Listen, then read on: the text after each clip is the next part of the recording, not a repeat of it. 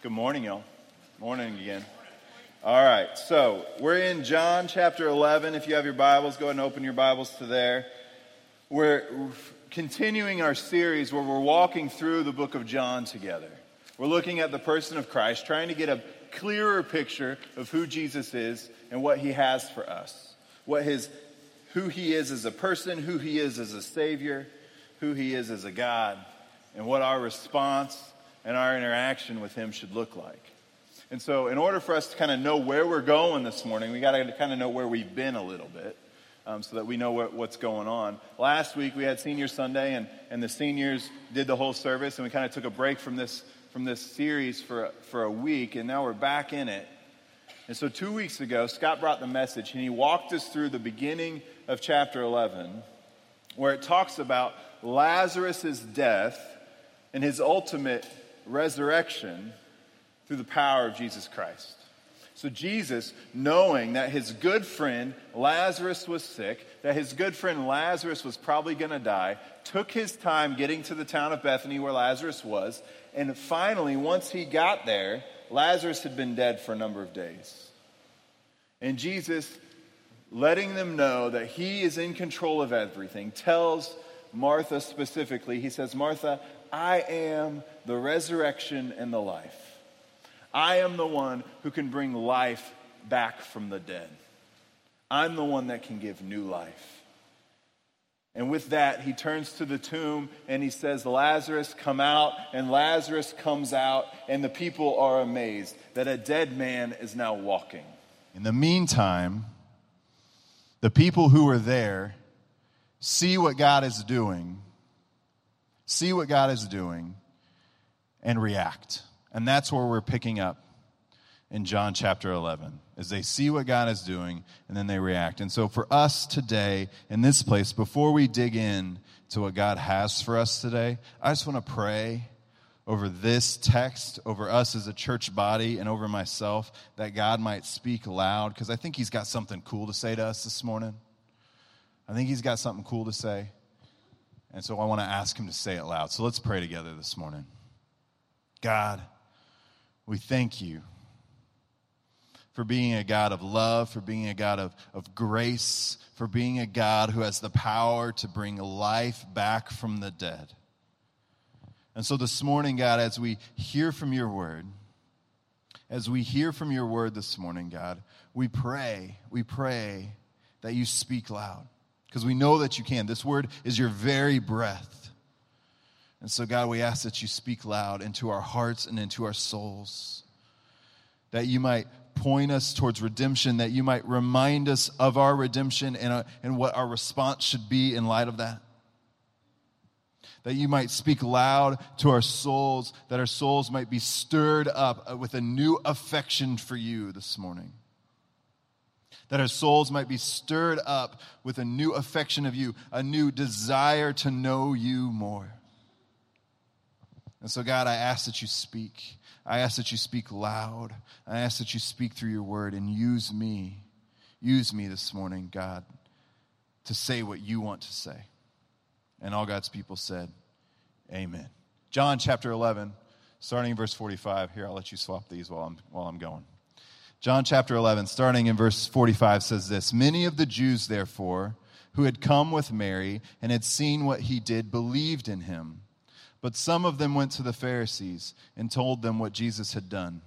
So the chief priests and the Pharisees gathered the council and said, 'What are we to do? For this man performs many signs. If we let him go on like this, everyone will believe in him, and the Romans will come and take away both our place and our nation.' Many of the Jews, therefore," verse 45, "who had come with Mary saw what Jesus did, and they believed in him." People who were there saw what Jesus had done, and they believed in what Jesus said.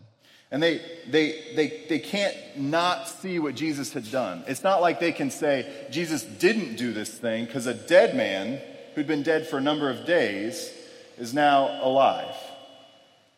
Right? They can't say that Jesus didn't raise Lazarus from the dead. Lazarus was just hanging out in there for a while, because there was a stench that came out of that tomb of death. And Lazarus walked out of that stench into life. They can't argue that Jesus isn't doing what he's doing.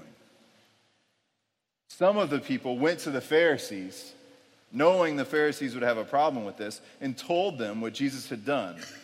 Verse 47, so the chief priests and the Pharisees gathered the council. That's the Sanhedrin. That's kind of the governing body of the religious group of Jews. They gathered the council and said, what are we to do? For this man performs many signs. We can't deny that he's doing these things.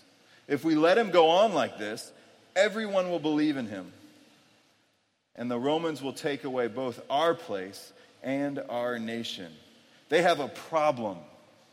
The religious leaders, the Pharisees, and the chief priests, or the Sadducees, have a problem because Jesus is doing some pretty amazing things in their midst, and they've seen them with their own eyes, and they've heard about them from eyewitness accounts, and they've smelt death and seen life. And they have a problem because Jesus is gaining followers. If we let him carry on like this, everybody's going to believe in him. So what are we to do? They have a problem. You see, in this time, in this place, the city or the area of Israel, the territory, is not governed by the Israelites. It's governed by Rome. The Roman army is in charge. And because of this, they know that the Roman army at any moment can come and squash them. Take away any power, any authority they have. Take away all rights they might have to worship. They can take it away in an instant. That's why we have Pontius Pilate, the governor. He's Roman. And so they're worried here that if Jesus keeps gaining followers and gaining power, that Rome all of a sudden will come and squash them out.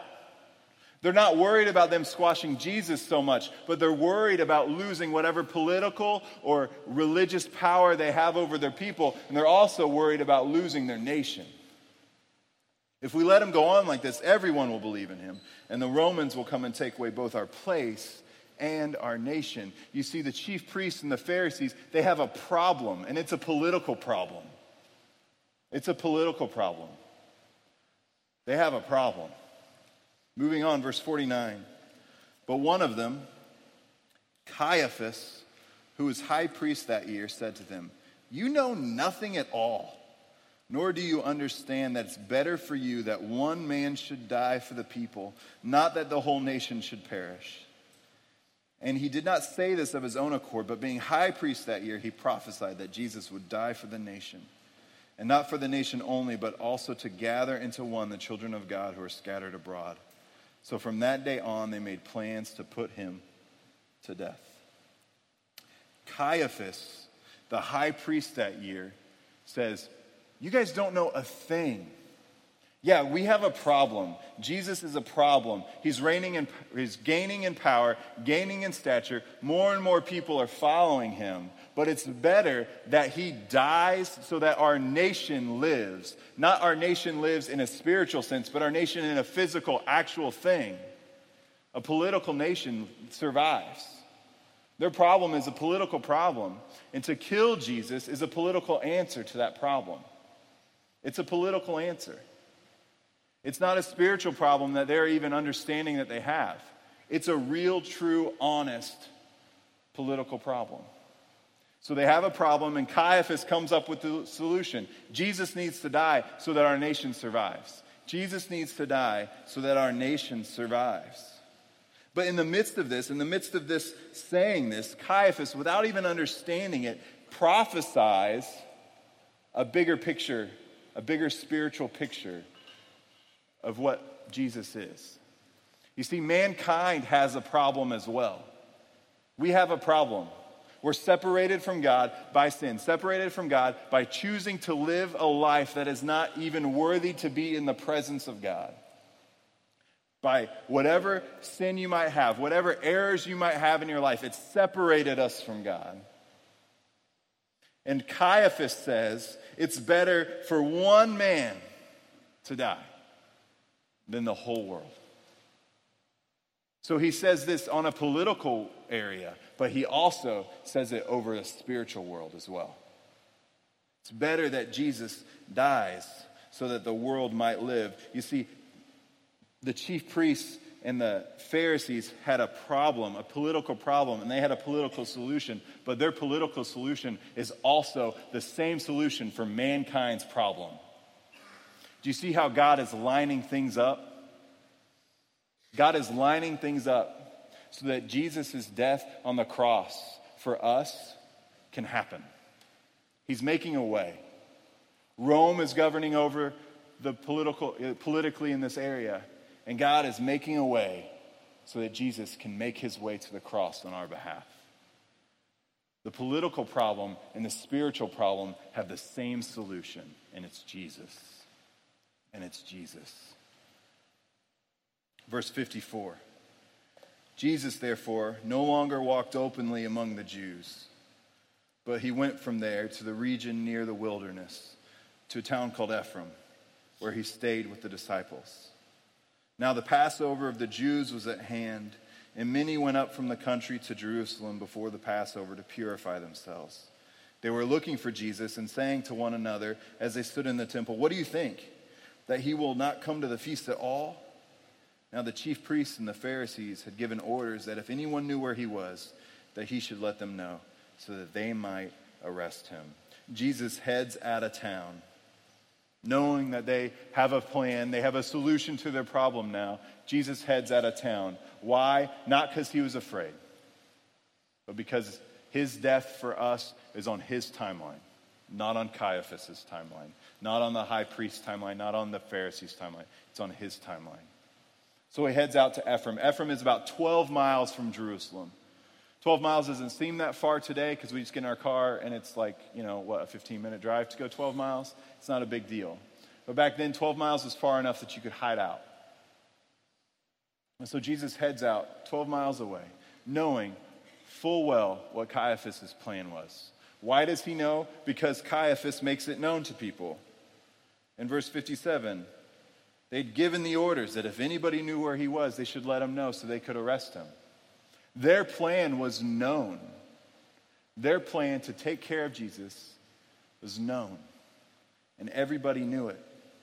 The people in Jerusalem, preparing for Passover, preparing to celebrate Passover, are looking for Jesus and saying, "Do you think he's even going to show up?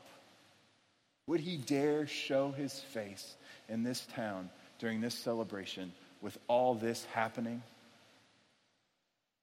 With a wanted poster hanging on the town bulletin board? Would he even dare show up?"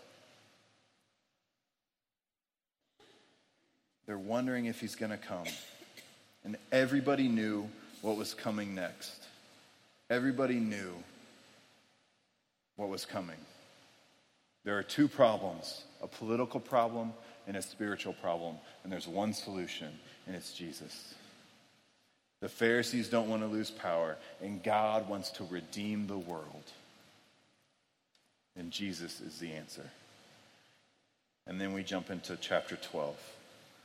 Chapter 12 is a beautiful story, and it's told in a couple places in the gospel. It's told here, and then in Matthew, and then in Mark. And in each of those accounts, the story is slightly different. But we're going to stick to this text until a little bit later. So in John chapter 12, verse 1, it says this: 6 days before the Passover, Jesus came to Bethany, where Lazarus was, whom Jesus has raised from the dead. So they gave a dinner for him there. Martha served, and Lazarus was one of those reclining with him at the table. So Jesus heads to Bethany. Now Bethany is 2 miles from Jerusalem. So he makes a 10-mile journey from Ephraim to Bethany, knowing full well that just 2 miles away, they're plotting to kill him. Jesus is heading towards his death, and he knows it. He heads into Bethany, to the house of his friends, and they prepare a meal for him. 6 days before the Passover. 6 days before the Passover. That would be the Saturday before his death. the Saturday before his death, the Saturday before Palm Sunday, or the triumphant entry that we'll hear about next week, the Saturday before that, not long for this world, is Jesus. And he heads into Bethany, and they give a dinner that for him there. And his close friends are there, Martha and Lazarus. Verse 3, Mary therefore took a pound of expensive ointment made from pure nard and anointed the feet of Jesus and wiped his feet with her hair. The house was filled with the fragrance of perfume.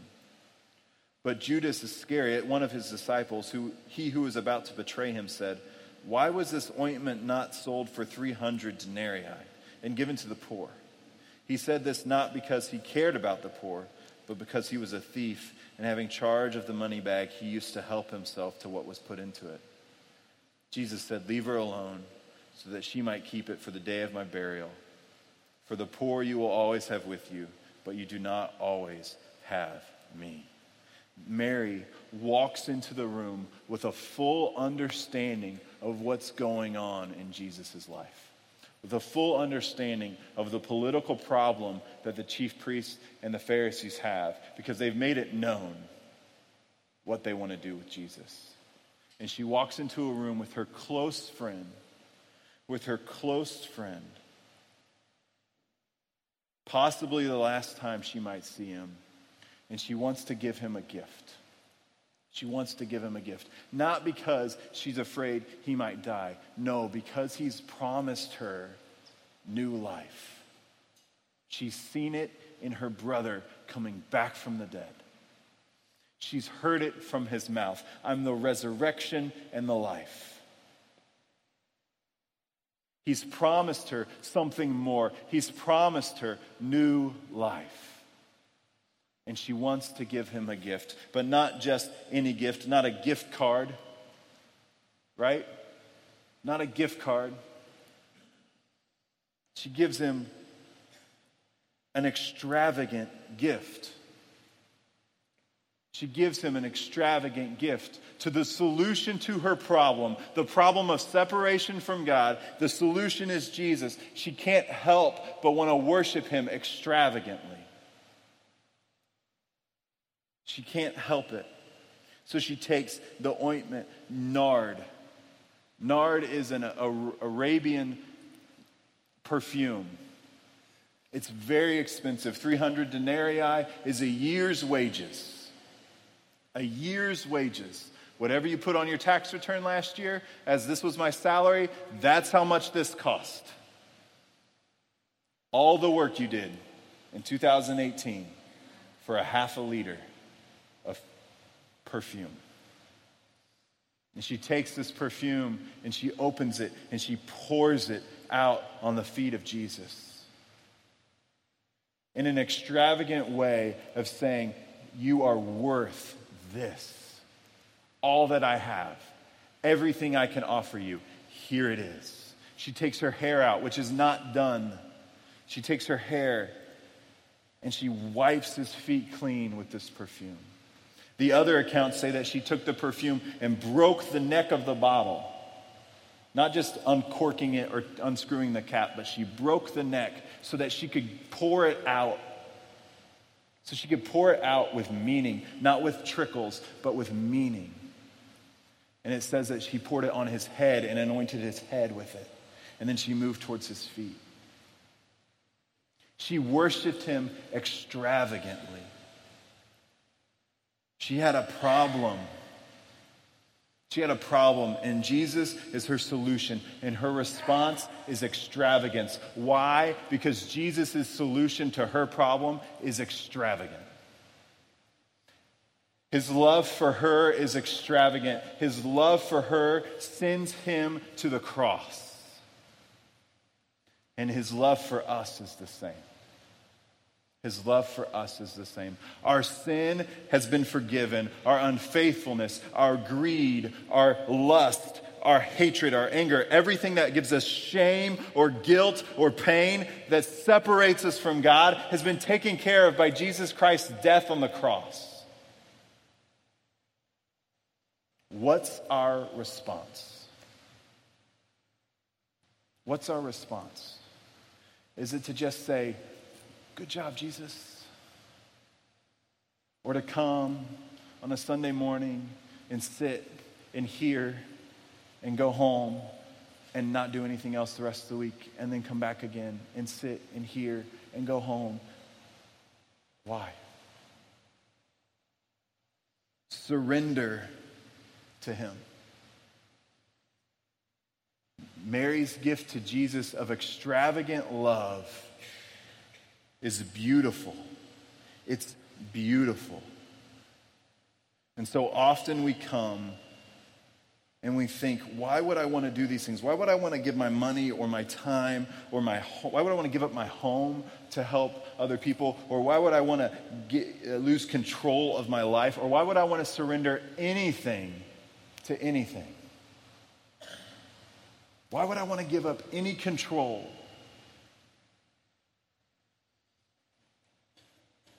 And our response is not extravagant. Most times, I'll be honest, my response is not extravagant most of the time. In light of the gospel, in light of knowing that Jesus died for me, I walk through this world taking it for granted every day. And this passage has broken my heart. How do I live extravagantly? How do I surrender my life to God fully?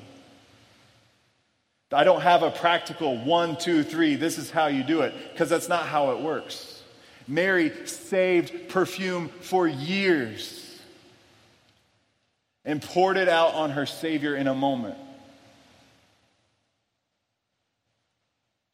How do I give myself extravagantly to God? And my hope for us today as we walk out of this place isn't that we walk out going, yes, I'm going to just go do extravagant things for Jesus. But it's that there's a stirring in our heart to recognize ever a little bit more every day of what Jesus has done for us. And that our response needs to reflect that well. And not just taking it for granted. Not just walking through this world like nothing happened. But that the Savior of the world died on a cross so that we might live. So that we might be brought back from death to life. So that the stench of death is no longer on us. But the love, the extravagant love of a Savior has been poured over us. And yet I walk through this world like nothing happened. God, stir in our hearts. Stir in our hearts to love you extravagantly.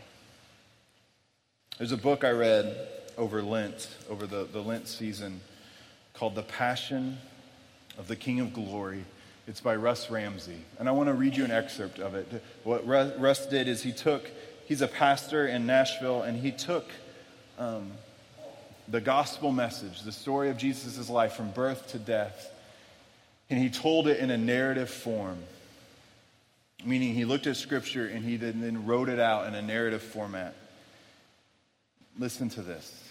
After the meal, Simon and his guests settled in for some conversation. The levity was good for the disciples' hearts. Through Jesus' more recent actions and words, he had led his followers into a deepening understanding of what he meant when he spoke of his coming arrest and execution. At first, his statements on the matter were veiled, either by design or by the disciples' own dullness of mind and heart. But in light of his most recent clashes with the temple authorities, those words had taken on flesh and come alive to them. Though the feast was festive, there lurked a sober foreboding in the back of the disciples' minds, as though they were nearing the end of something, and they were uncertain of what that end would bring. While they reclined around Simon's table, Mary, Lazarus' sister, came into the room carrying a stone-hewn bottle. She handled the flask as though it were a rare and precious jewel, knowing that it was her Knowing what it was, her brother leaned forward in his seat. His sister had been saving this bottle for a long time. Many times she told Lazarus and Martha what she meant to do with it. The sealed stone bottle was made of Egyptian alabaster, and it held a pound of an exotic Arabian perfume called nard. The costly scent fetched close to a day's wage for a day's supply, and so it belonged mostly to the wealthy and to the powerful. Arabian nard was the scent of opulence, the fragrance of those whose needs had been met and they wanted for nothing. Over the years, Mary's family had saved a half liter of the exotic fragrance, equal to a full year's wage, and now Mary was its keeper. Mary took a seat on the floor beside Jesus and turning the bottle in her hands as the men talked. Gripping the bottle with both hands, she broke the stone neck and the scent of kings wafted up, filling the room with a fragrance that brought an instinctively reverent silence. Then, with every eye on her now, she began to pour the oil-based perfume on Jesus' head so that it saturated his scalp, filtered into the sides of his beards, and wicked through his garments onto his shoulders and back. After this, she used what remained to anoint his feet. This was an intimate moment between friends. Jesus had given Mary so much, not only by saving her brother, but by also being her friend.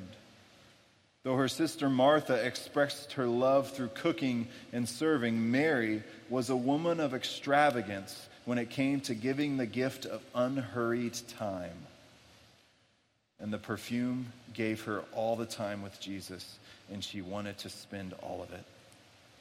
Many regarded the perfume Mary poured over Jesus' head and feet as her only security for the future. They immediately began to question her judgment. But this was no whim. It was Mary's response to what Jesus had given her. He had brought her brother back from the dead and then promised to do the same with her. And this promise, she sensed that Jesus meant to give her something more, and he wouldn't stop until he was finished. So in return, she gave Jesus everything that she had.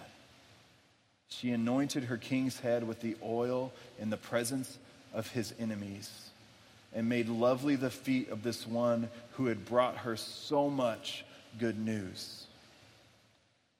Jesus now put everything in context of his pending death.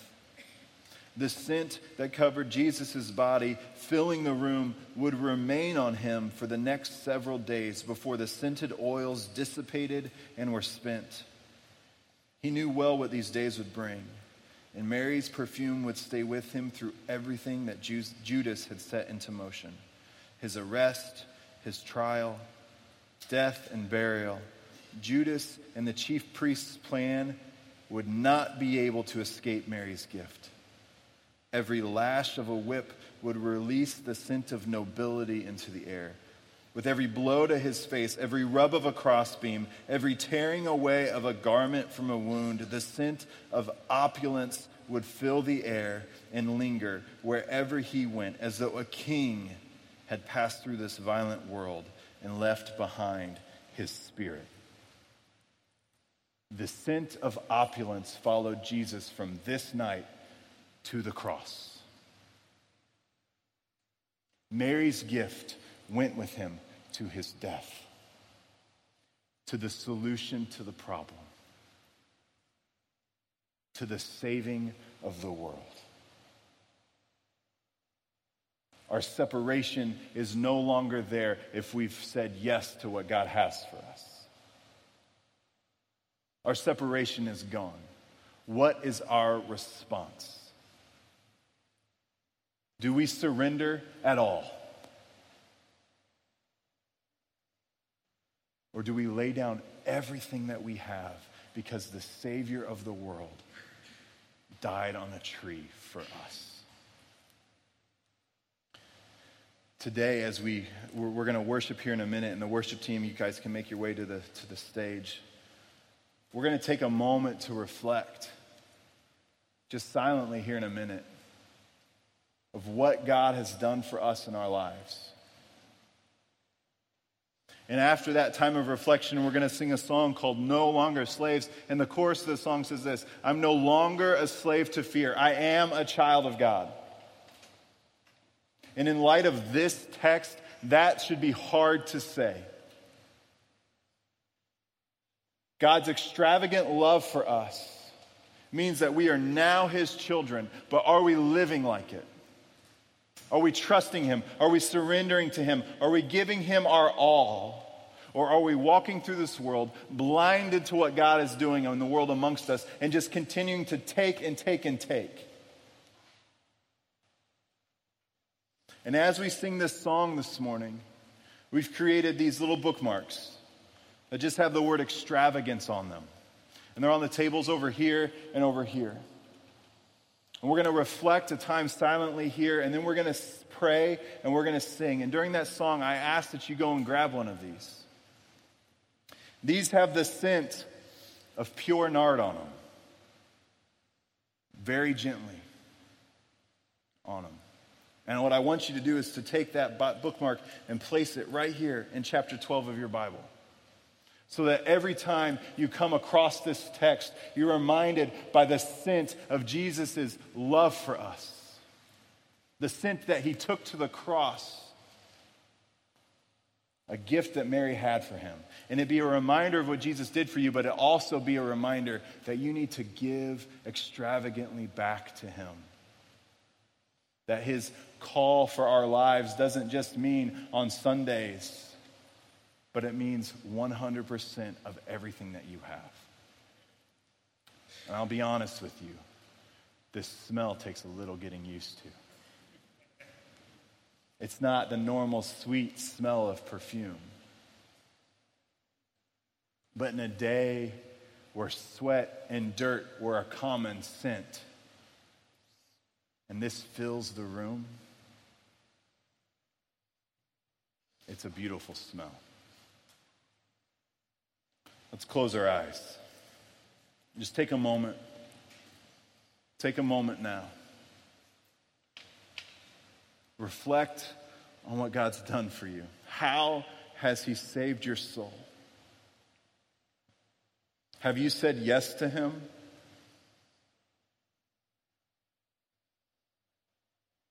And if you have, what does it look like for you to worship him extravagantly?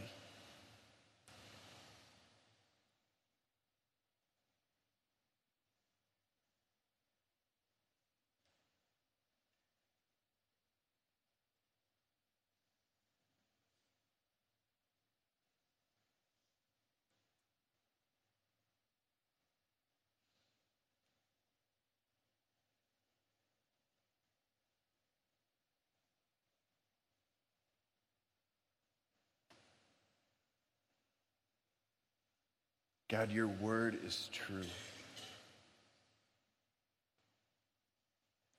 And at times, it speaks gently, and at times, it's a double-edged sword.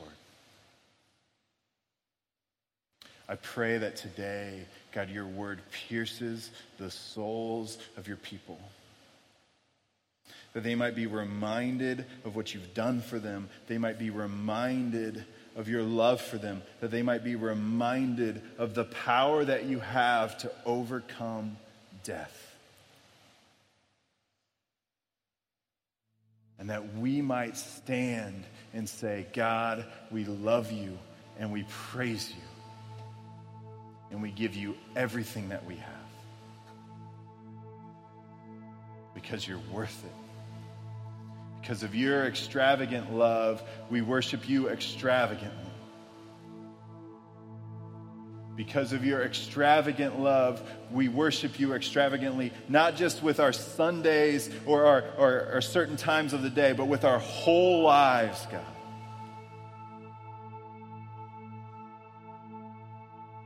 And may the scent of Mary's gift to you remind us of her love for you, your love for us, and our response to that. So as we worship this morning, speak loud in this place. as we worship this morning, challenge us and shape us. Move in our lives, God. In your name I pray.